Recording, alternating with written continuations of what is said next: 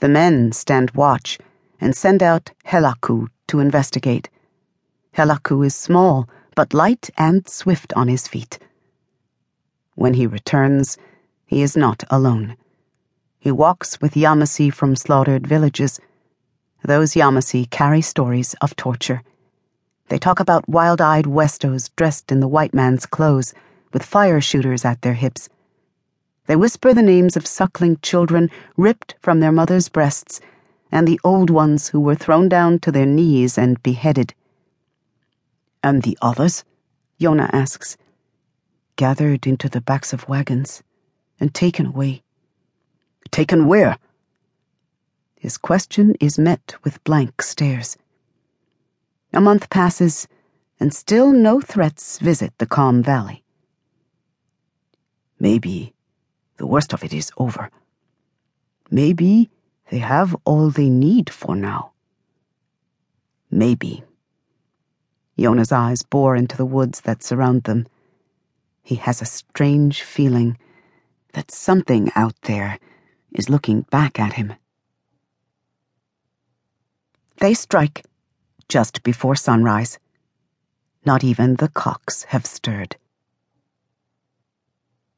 Rivers of blood bubble beneath the heat of the flames that roar and lick out from the burning dwellings. Sahale is dead. Yona is dead. Yamasee women scatter, snatching up small ones as they move swiftly toward the salt marsh. Their feet against the ground sound like the drums the women beat. But this rhythm is frantic and Nayeli and her brothers cling hard to Winona as they shiver inside of the earthen walls of their dwelling.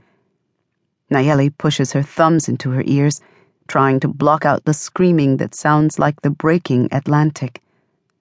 But she cannot mute the pounding of fleeing feet, the screams of terror, and the shots from the fire sticks that cut through the last vestiges of the dark night.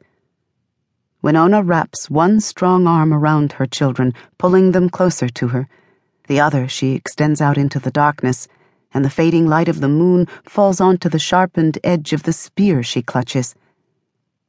Minutes pass, and the Yamasee warrior cries give way to the lamenting moans of the dying.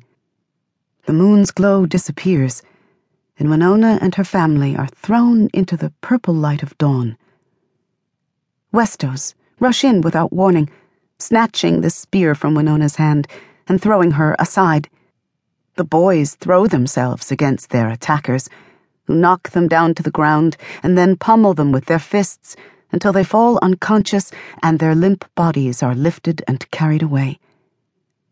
Winona shields Nayeli with her body, becoming like the meeting rock, strong, hard, and unmovable. The Westos laugh at her. They mock her spirit, snatch at her hands held up like spears. Finally, having had enough, they lunge. Winona lunges too, and for a few magical seconds she takes flight, her dark hair sailing behind her, her arms fanned out at her sides like wings. Winona soars through the air like an eagle, but her flight is cut short when they slice her throat in midair. They snatch Nayeli up by her small arms. There is no time for goodbye, just a swift, tearful look at her dying mother.